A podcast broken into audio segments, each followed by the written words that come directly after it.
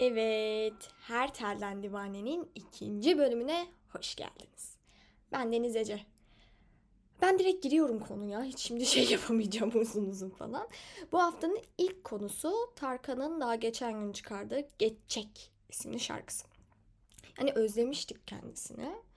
Fakat güzel ülkemde her şey yapıldığı gibi bunu da maalesef siyasete çektiler. Bana sorarsanız daha çok Covid'den bahsediyor gibi gelmişti ilk dinlerken. Hani Covid geçecek falan diyor demiştim ben. Bildiğiniz üzere normalde gerek sosyal medyada gerek normal sohbet muhabbet ederken falan yapılan bazı Türkçe yazım yanlışlarına ve telaffuz hatalarına bayağı takılan bir milletiz biz. Özellikle sosyal medyada insanlar ayakta TDK gibi falan geziyorlar. Hani ben de takılırım böyle şeylere. Tabii arada, arada bir falan böyle yorumlara yok şu şöyle bu böyle falan yazmayı bıraktım ben. Hani ay kim uğraşacak seviyesine geldim çünkü. Neyse şimdi ben niye bir anda yazım yanlışlarına geçtim? Çünkü görünen o ki Tarkan şak diye yazım yanlışının Allah'ını falan yapıp bir de bunu şarkının ismi yapmış. Ama adam megastar ve üstüne toplumun çok sevdiği birisi olunca göze çarpmıyor. E tabi bunun yani bunda bunun şarkının içinde geçen bir söz olması yerine direkt şarkının ismi olmasının da bir etkeni vardır diye düşünüyorum. Şarkı klasik Tarkan'ın eski göbek atmalık şarkılarından biri falan olmuş. Hani bu 2010'larda vardı ya gerçekten böyle ziller falan takıyorduk elimize.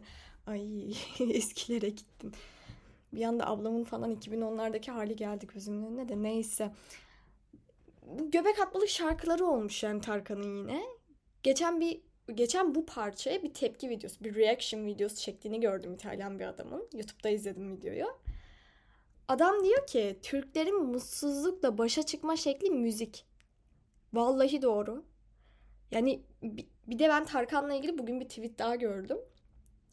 Biri demiş, biri Tarkan'ın ailesi olan bir fotoğrafı paylaşıp demiş ki Tarkan tek başına galaksiler arasında süzülerek gezegenimize gelmiş gibiydi hep bir ailesi olduğunu hiç düşünmemiştim.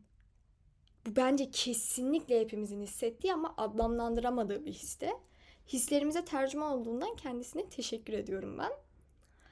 Twitter demişken bugün aslında hazır kar kış bitiyor derken sağda solda kar yağınca falan dedim ki ben kış bitmeden kar kış muhabbetimi çevirsem. Ve Twitter'daki Hot Girl Winter olayı geldi aklıma. Çünkü gerçekten her yerde görüyorum.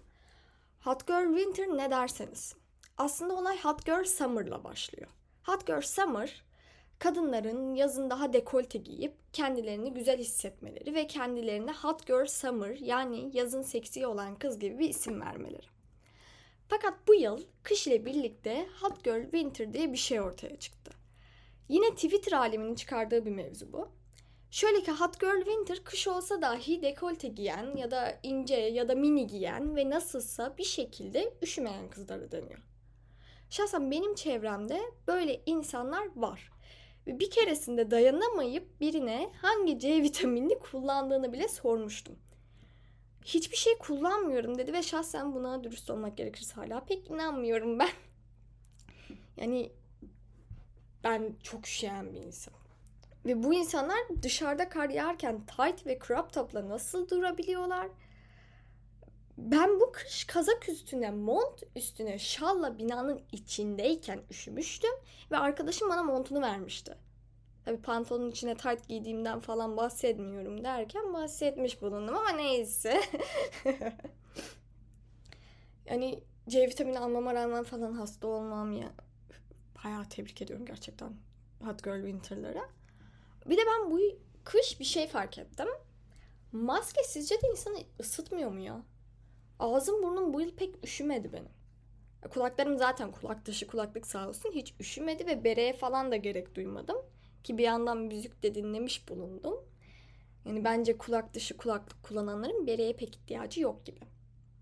Ha bir de bu yıl havalar soğuduğunda ben şöyle bir problem yaşadım. Şöyle ki karantinada sizin de bildiğiniz üzere hepimiz eve kapandığımızdan pek dışarıya çıkamamıştık. Ki ben evin alışverişini yapmadığımdan bayağı bir çıkmadım. Yani 74 günlük bir e, rekorum bile var. Gerçi o bahara denk gelmişti ama ilk çıktığında falan. Neyse. ve hava soğukluğunun nasıl bir şey olduğunu unutup incecik kıyafetlerle soğuk havada dışarıya çıktım. Maalesef. Tabii kışın ta en başında oldu bu. Alıştım artık soğukluğa falan. Fakat yine de pek hoş geçmedi yani kış en başta bende. Bu arada bu yıl çok kar yağmadı mı ya? Şimdi aklıma geldi de hani hatta annemle babama bu yıl dedim ki ben ilk kez bu kadar kar yağdığını gördüm diye. Babam da daha 18 yaşında olduğumu unutmuş olacak ki yok ben 80 yok be 80'lerde de böyle olmuştu falan dedi bana. Yaşımı bir kez daha hatırlatmak durumunda kaldım kendisine. Ama sıkıntı değil olur böyle arada. Neyse bu kar fırtınaları ya da karın çok yağması artık ne derseniz siz. Şansıma tatile geldi de bir taraflarım dona dona okula gitmedim. Tabii bunda zar zor da olsa bütlere kalmamış olmamın da etkisi var. Yoksa illa mecburen okula gidecektim yani. Neyse bir gün yine evde oturmuş sıkılırken bir anda tarih sevgim ve yoğun öğrenme açlığım nedeniyle tabii meraklılıktan da kardan adam ve kar topu oynamanın tarihini merak ettim ben. Bunu araştırırken de şöyle bir haberle karşılaştım. İstanbul'da 1935 yılında kar topu oynamak neden yasaklandı? Şöyle ki 1935 yılında İstanbul'da o kadar kar yağmış ki ve hava da o kadar soğukmuş ki İstanbul Boğazı donmuş. Yani bildiğiniz koskoca boğaz donmuş. Yani ne? Ve insanlar işe okula falan gidemez olmuşlar ve tabii ki de hayat bayağı bir durmuş İstanbul'da. Tabii o zamanlar işte evde oturup bir şeyler izleyeyim, bilgisayarda oyun oynayayım falan yok. Çünkü ne bilgisayar ne de televizyon var. Elektrik bile her yerde yok. İnsanlar haklı olarak da demişler ki e kar yağdı o zaman biz de kar topu oynayalım. Ve 7'den 70'e herkes ama hani herkes kar topu oynamaya başlamış. E bu sefer de insanlar e, hızını alamayıp amel defteri kapatmak istercesine kar topu oynamışlar ve sakatlananlar olmuş. Bazı insanlar işte kollarını, bacaklarını falan kırmaya başlayınca da devlet kar topu oynamayı yasaklamış. Ben bu haberi okurken, ben ne zaman haber okusam böyle yorumlarına falan giriyorum. Baya şeytani bir yorum gördüm. Baya şeytani. Biri demiş ki, hep böyle masum bir kar topu savaşı olarak başlar, sonra kar toplarının içine taş koymaya kadar gider iş. Aman bu nasıl bir şeytanlık? Babama söyledim. Bana diyor ki var öyle şerefsizler. Ya babaların klasik bu şerefsiz lafını çok kullanmaları da neyse. Geçmiyorum o kısma yan odada duymasın. ya yazık yani günah insanlar ölmez mi ya cinayet silahı o. Neyse ben biraz da kardan adamın tarihine gireyim. Çünkü baya bir ilginç gelenekler falan buldum internette. Şöyle ki kardan adamın tarihi orta çağa kadar dayanıyormuş. Hatta çizimlerden falan galiba ilk fark etmişler böyle. Aa eskiden de kardan adam yapıyorlarmış diye. En eski o zaman yani en eski o zaman fark etmişler. Ayrıca sanatçılar karı bedava dağıtılan bir sanat malzemesi gibi görüyorlarmış o dönem. Ki bu çok mantıklı. Yani güzel sanatlar okuyan bir insan olarak söylüyorum. Kar top, e, karla yapılan heykeller falan gayet güzel oluyorlar ve galiba özel bir şeyler falan katıyorlar. Hani heykele karşı çok bir bilgim yok. Ama e, gerçekten çok güzel sanat eserleri ortaya koyuluyor bence. Hatta 1494 yılında Michelangelo bile ki kendisine hayranım Davut heykeli ve Adem'in yaratılışı tablosu deyip susuyorum yani.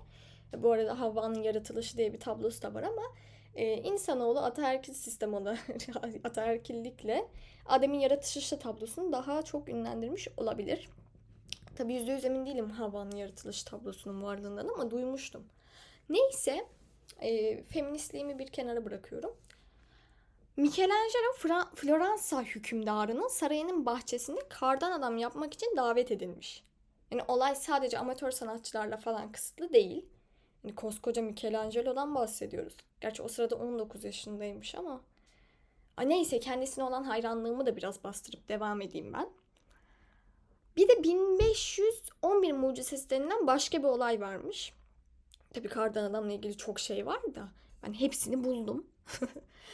1511 mucizesi ölüm kışı denilen ve hava sıcaklığının sıfırın altında olduğu bir yılda gerçekleşiyor. Brüksel şehri kardan adamlarla kaplanıyor ve bu şaşırtıcı tablo tüm sokak başlarında bir şeyler anlatan işte kızgın, öfkeli, politik mesaj veren ki ve hatta beni şahsen hiç şaşırtmadı insanoğlu yine ama pornografik kardan adamlardan falan kaynaklanan bir görüntüymüş bu güzel manzara. İnsanlar hükümete karşı tepkilerini kardan adamlarla anlatmayı tercih etmiş. Ve sanatsal özgürlük ve fikirlerin kar sayesinde dışa vurumu bahar gelip maalesef ki e, ki bu kötü bir durum gerçekten Belçikalılar sel baskınlarıyla mücadele etmeye başlayıncaya kadar da sürmüş. Bir de Kardan Adam 1690 yılındaki Amerikan tarihinin en kanlı olayı olan ki bu biraz göreceli olabilir yani en kanlı olay olması. Malum Kızılderililere yapılan ve benim sinirden elimi ayağımı titreten şeyler var maalesef. Neyse e, Schenectady katliamında da yer alıyormuş kardan adamlar. Şöyle ki New York'un dışında kalan Schenectady Kalesi o yıllarda tehdit altında olan bir Flemenk yerleşim yeriymiş. Ve kaleyi korumakla görevli askerler kendi yerlerine birer kardan adam koyarak gözden kaybolmuşlar. Yani nasıl fark edilmemesini bekliyorlardı hiçbir fikrim yok ve neden yapıldığına dair de bir şey bilmiyorum. Biraz şey gibi değil mi ya? Böyle Uhud Savaşı'nda tepeyi terk eden okçular falan. Neyse sonra Fransız, Kanadalı ve Amerikan yerlilerinden oluşan bir grup asker ki bu üçlü nasıl bir araya gelmiş hiçbir fikrim yok. Üç hafta boyunca dize kadar yükselen karların içerisinde yürüyerek kaleye gelip 60 köylüyü öldürmüş. Yani wow. Yani tepeyi terk etmeyin ya. Her neyse. Bir de bildiğiniz üzere birçok ülkede birden fazla kültürel şey de olabiliyor bunun hani olaylar dışında. Bu bana bayağı ilginç geldi bu gelenek. İsviçre'deymiş yani aslında Zürih'te. Adamlar bildiğiniz patlayıcı kardan adam yapıyorlarmış. Yani patlayıcı. Şöyle ki 1818 yılından beri her yıl insanlar kışın bitişini ve baharın gelişini kardan adamları havaya uçurarak uçurarak e, kutluyorlarmış. Nisan'ın 3. pazartesi günü Sexolaydın tatili Bög adındaki pamuktan kardan adamların içerisine dinamit yerleştirilerek fırıncılar, demirciler ve diğer esnaflar tarafından tüm şehirde dolaştırıldıktan sonra tahta parçaların üzerine yerleştiriliyormuş ve St. Peter Kilisesi'nin artık Peter mı, Peter mi değişiyor hani aksanına göre insanların ya da ben bilmiyorum. Ki bu daha büyük bir ihtimal. Kilisenin neyse kilisenin çanları altı kez çaldıktan sonra tahta parçaları ateşe veriliyor. Kardan adam patladığında ise kış resmen sona ermiş oluyormuş. Peki Türkiye'de durum nasıl hani kardan adam kültürü falan? Yani benim bildiğim bir adet bir şey yok. Tabii her yerin kendi adetleri, kendi gelenekleri var gördüğünüz gibi ya da duyduğunuz gibi. Hani sanırım soru ekleyebiliyormuşum Anchor'da. Yani telefonda gördüm bu seçeneği. Bilgisayarda yoktu ama ekleyebilirsem soru kısmını ara ara kullanmayı planlıyorum. Mesela kardan adam sizde nasıl falan gibi. Çünkü ilginç cevaplar gelebilir gibi geldi bana. İstatik, istatiklere göre Amerika'dan ve Almanya'dan dinlenmişim. Ve hani orada belki farklı ilginç kültürler vardır. Amerika'da ve Almanya'da tanıdığım iki kişi var orada yaşayanlar ama onların bulunmadıkları eyaletlerden de dinleyen olmuş ki çok teşekkür ederim canlarım. Ee, neyse Türkiye'den falan da varmış dinleyen. İnşallah ben bayağı başka şehirlerden falan. İnşallah böyle ufak ufak büyümeye devam ederiz. Ee, neyse o zaman haftaya pazartesi 3. bölümde görüşmek üzere. Ha bu arada bildirimleri açarsanız müthiş olur. Biraz Marvel filmlerinin bitişinden sonra verilen fragman gibi de aldım. Ama neyse bye.